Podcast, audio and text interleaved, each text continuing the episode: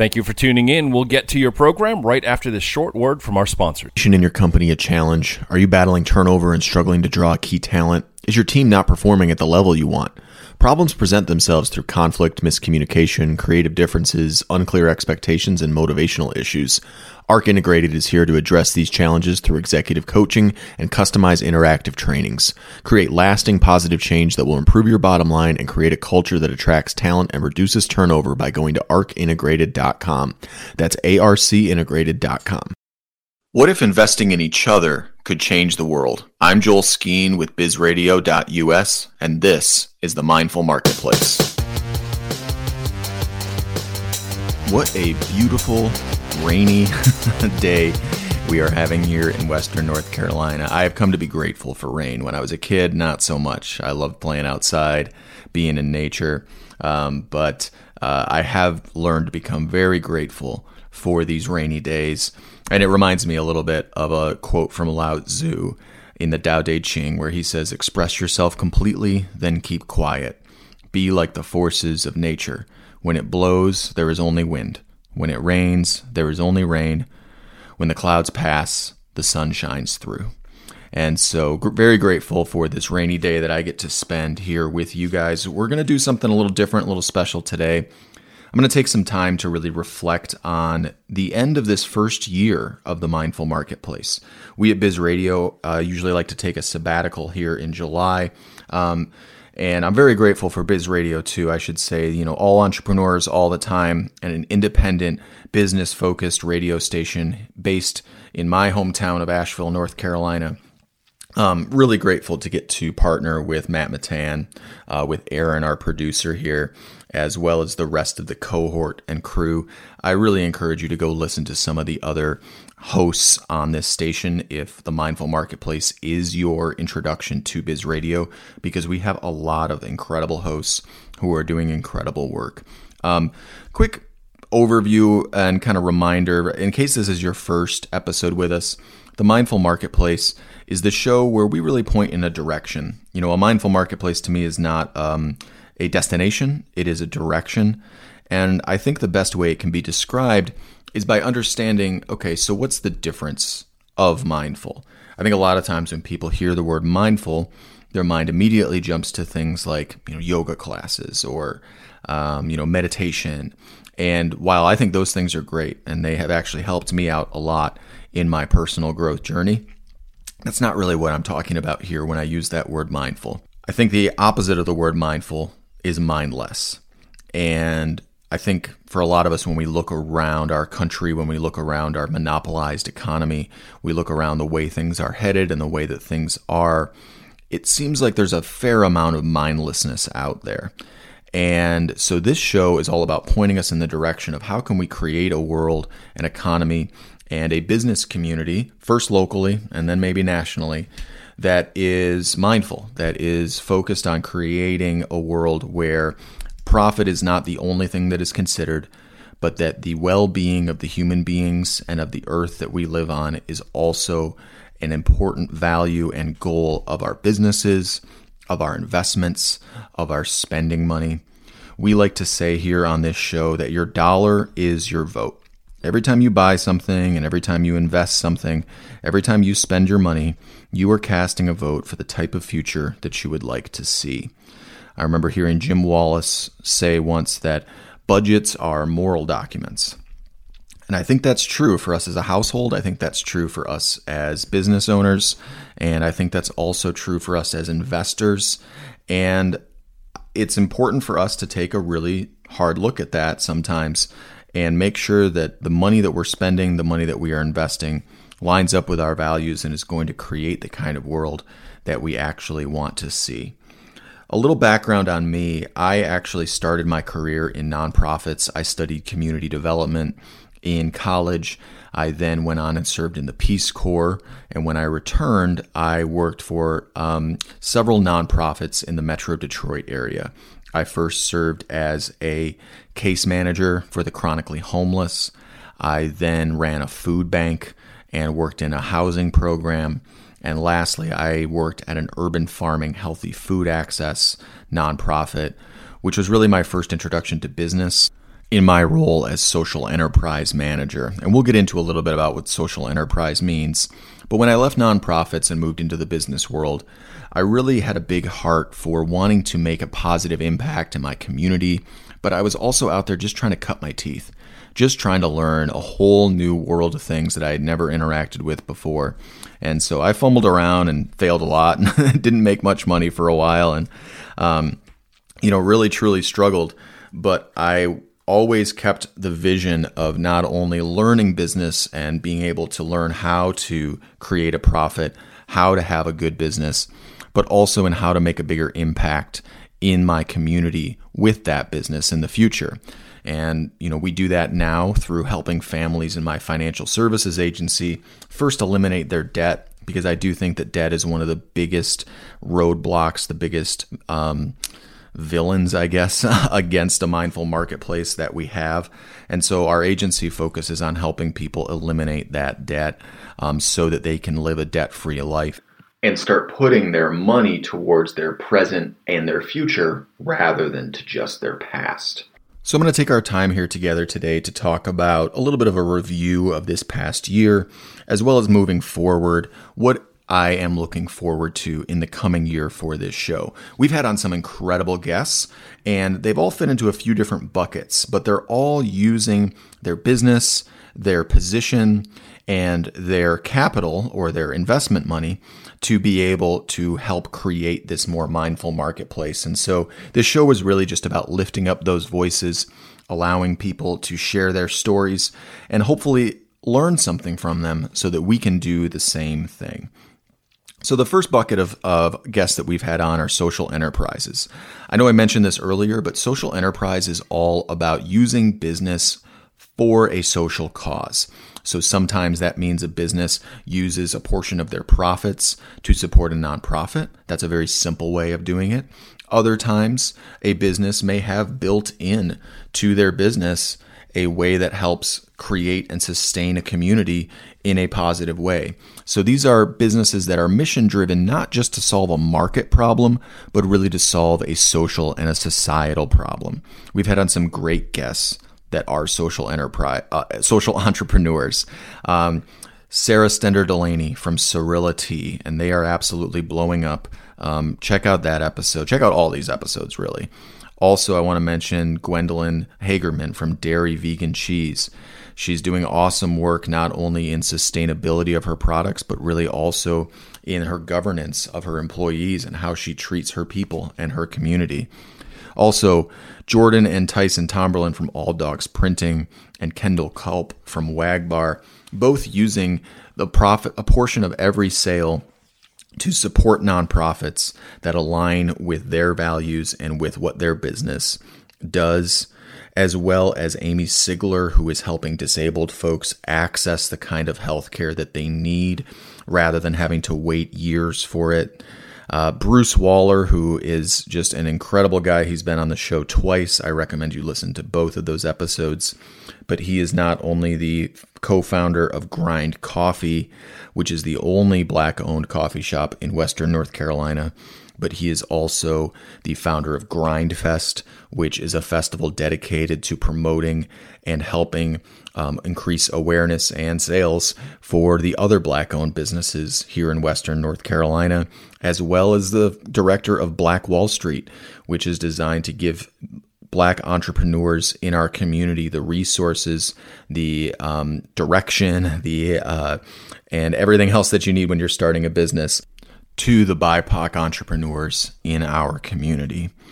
Um, also, we talked with Gilly Roberts, who is the owner of Ware Asheville, who's really focused on creating not only sustainable household products, but also on creating systems and encouraging people to use less waste in their day to day life. That leads me into my next kind of bucket of um, of guests that we've had who are really focused on sustainability. Gilly does a nice job of kind of doing both of these things as a social entrepreneur. But when we look at sustainability, you know, I talked to Mike Figuera from Mosaic Realty about how they are using um, his background in sustainability and urban planning in their real estate transactions and development. We also talked to Simcha Weinstein from Mother Earth Foods, who is a really cool company. They're basically a farmer's market on wheels. They will deliver fresh, local food to your doorstep.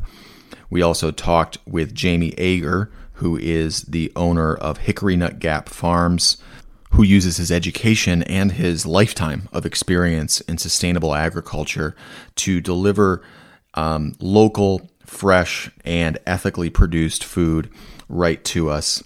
Uh, also talked with um, Robertson Work, an author, about a don- about the donut economy, which I don't have time to go into, but is really fascinating, and about the books that he's written on creating a more sustainable future um, for us all. And that also gets me into a couple of folks who were teaching us about not only how to you know do sustainable business, but how to do sustainable investing. And if you're interested in that, I would go back and listen to the episodes I did with Peter Krull, who is the um, owner and um, chief director at Earth Equity Advisors, as well as the episode I did with Julie Wyrick, who is also a chartered sustainable investment counselor. They work with their clients either on the business side on how to have better environmental sustainability and governance guidelines, but also to investors on how they can actually invest their money on not just a you know a random company in Wall Street that may or may not align with your values, but how we can actually invest our money sustainably into companies that meet ethical guidelines around not just sustainability, but also their governance and their impact on the communities that they live in. Um, that also gets me, you know, we're talking about governance and leadership. I've had on some really incredible guests who are leaders at companies, who are coaches that are focused not only on helping businesses or helping their own business become profitable, but who are really focused on creating cultures that are supportive of everyone involved, that are more democratic, and that are focused on the people, not just the profit. For those episodes, please go back and listen to the one I did with Michael Dietrich Chastain, CEO of ARC Integrated, Drew McClure, who is the CEO of People Profit, as well as Meredith Ellison and Whitney Zay from Quility Insurance, located here in Buncombe County, about how they're creating a culture that is about women in leadership, about mindfulness, and about empowerment of their people. Um, last bucket of uh, guests that we've had on here that I really, you know, really is where my heart and soul lies is in localism. You know, I think a lot of us know and learned, especially that it's it's good to spend your money locally rather than at a multinational corporation when you do spend your money at a local business rather than at a large chain business, you're keeping more money in your local community, you're keeping more jobs in your local community, and the cycle of that money stays local rather than being extracted from your community and being sent back up to a company whose headquarters is maybe, you know, somewhere else or who keeps all of their profits in some offshore account. I personally would much rather have my dollar go to support my neighbor than to support a multinational corporation. And we've had on some people who really help explain that. You know, I mentioned Jamie Ager earlier, but also we talked to Sherry Lucas from the Go Local campaign here in Asheville about how they're supporting the local business community and helping people to shop local through their Go Local card. But we also talked to some folks who are not only helping people spend locally, but also individuals who are helping their clients invest locally. So we talked to Angela Barbash from Revalue Investments. She's one of the few dozen um, advisors, financial advisors in the entire country who helps her clients invest their money in their local communities rather than just up in Wall Street. And while this is a growing field, she's really a pioneer for it. I would definitely go back and listen to that episode if you're at all interested in the idea of local investing.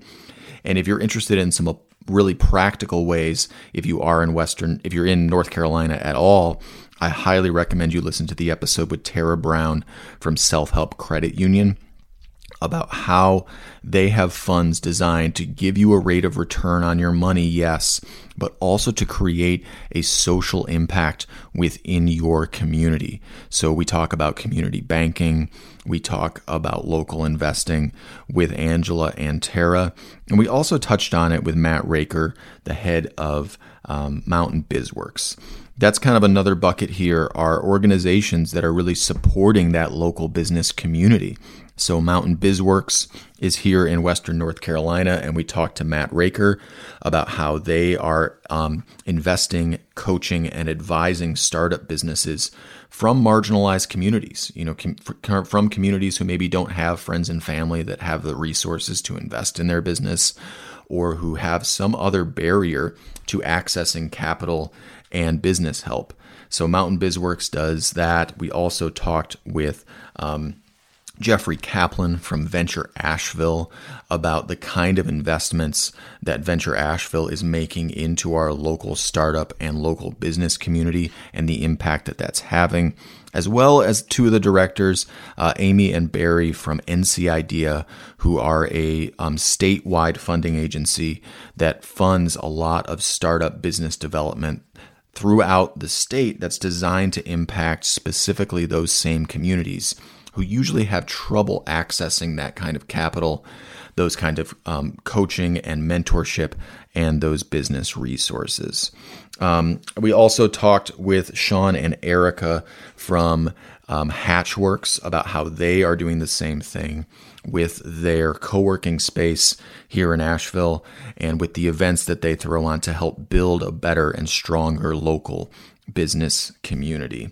Um, so that's kind of you know kind of a recap of this past year and where we've been.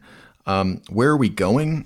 I don't know exactly. Honestly, I'm I I'm sort of uh, you know this is a, a process of discovery here, but I do know that this idea of shifting capital from our biggest banks and from the um, biggest in institutional investors on Wall Street towards a more localized economy is something that I feel particularly passionate about. It started for me back in high school when a friend of mine lent me a copy of his book called Small is Beautiful.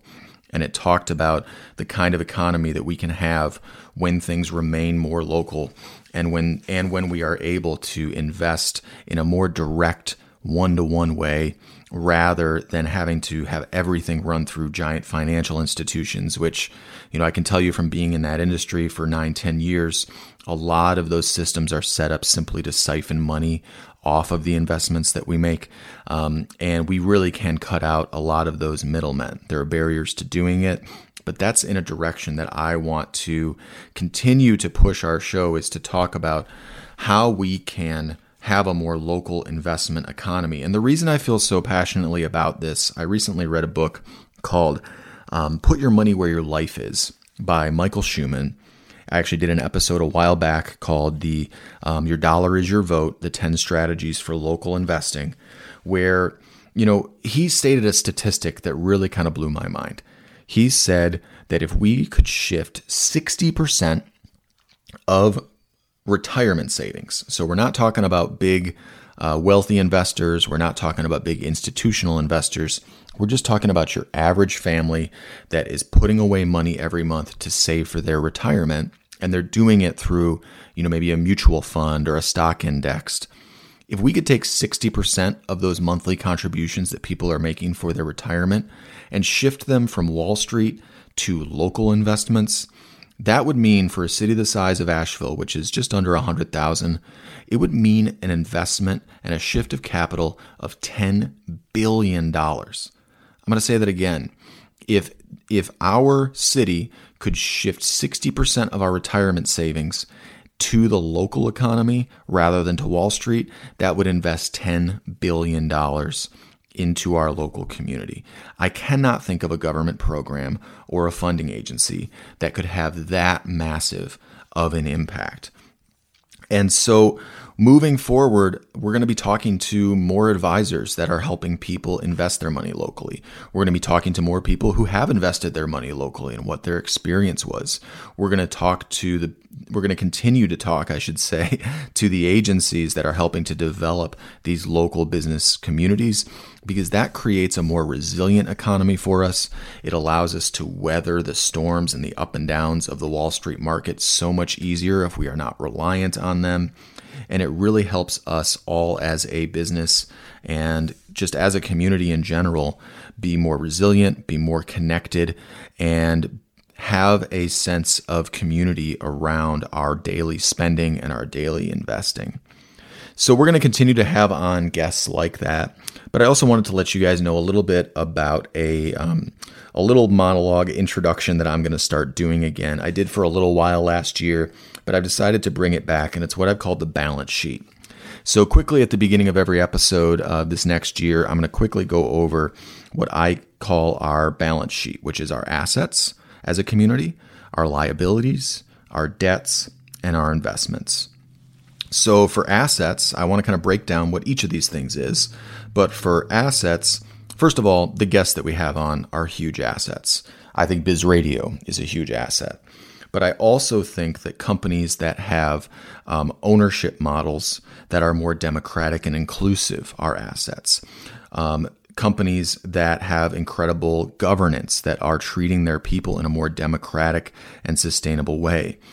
Anyone who's moving us in this direction of a more mindful marketplace, I view to be an asset, and I want to highlight them even more so. Now, liabilities. What are our liabilities for the mindful marketplace? Well, to me, you know, it really comes down to things around the issue of monopolization. I recently read a book by Matt Stoller where he lays out the history of monopolization in America and also breaks down just how incredibly monopolized all different pieces of our supply chain and economy actually are. And it's pretty startling when you see. So, on liabilities, I'm going to talk about the things that I see that are moving us away from the mindful marketplace um, with a more monopolized economy, anything that I see that's moving us in the direction of a higher concentration of power away from a more democratic um, ideal that we have, and anything that's happening that's moving us more in the direction of domination by these large institutional investors, by Wall Street, and by the big banks. I'm also going to talk about debts. Um, if you're interested in debt, I actually I recommend you go back and listen to my episode with Mike Resma about the problem of debt, and an upcoming one with Amanda Claypool where we're going to talk about the history of debt. Obviously, my agency focuses on helping people eliminate debt, and so debt is an incredibly important um, issue for me, and I think it's an incredibly important piece of moving us in the direction of mindful marketplace. So we'll be reporting on the debts that we see happening, as well as the investments, which is my last section of the balance sheet, where we will highlight things happening both in and outside of our community in the world of sustainable investing, community investing, and impact investing groups. So I hope that this was a helpful recap for you looking forward into the next year. Um, and I am very grateful to have you as a listener. I don't take it lightly that you use your time to spend with me um, here on Biz Radio at the Mindful Marketplace. So until next time, please take care of yourself and take care of someone else. And always make sure to go back and listen to the other hosts on bizradio.us and subscribe to us on Spotify, Stitcher, iTunes, wherever it is that you get your podcasts week in and week out. Thank you for listening. If you liked what you just heard, be sure to subscribe to the podcast and be sure to visit bizradio.us to find hundreds of other engaging conversations, local events, and more.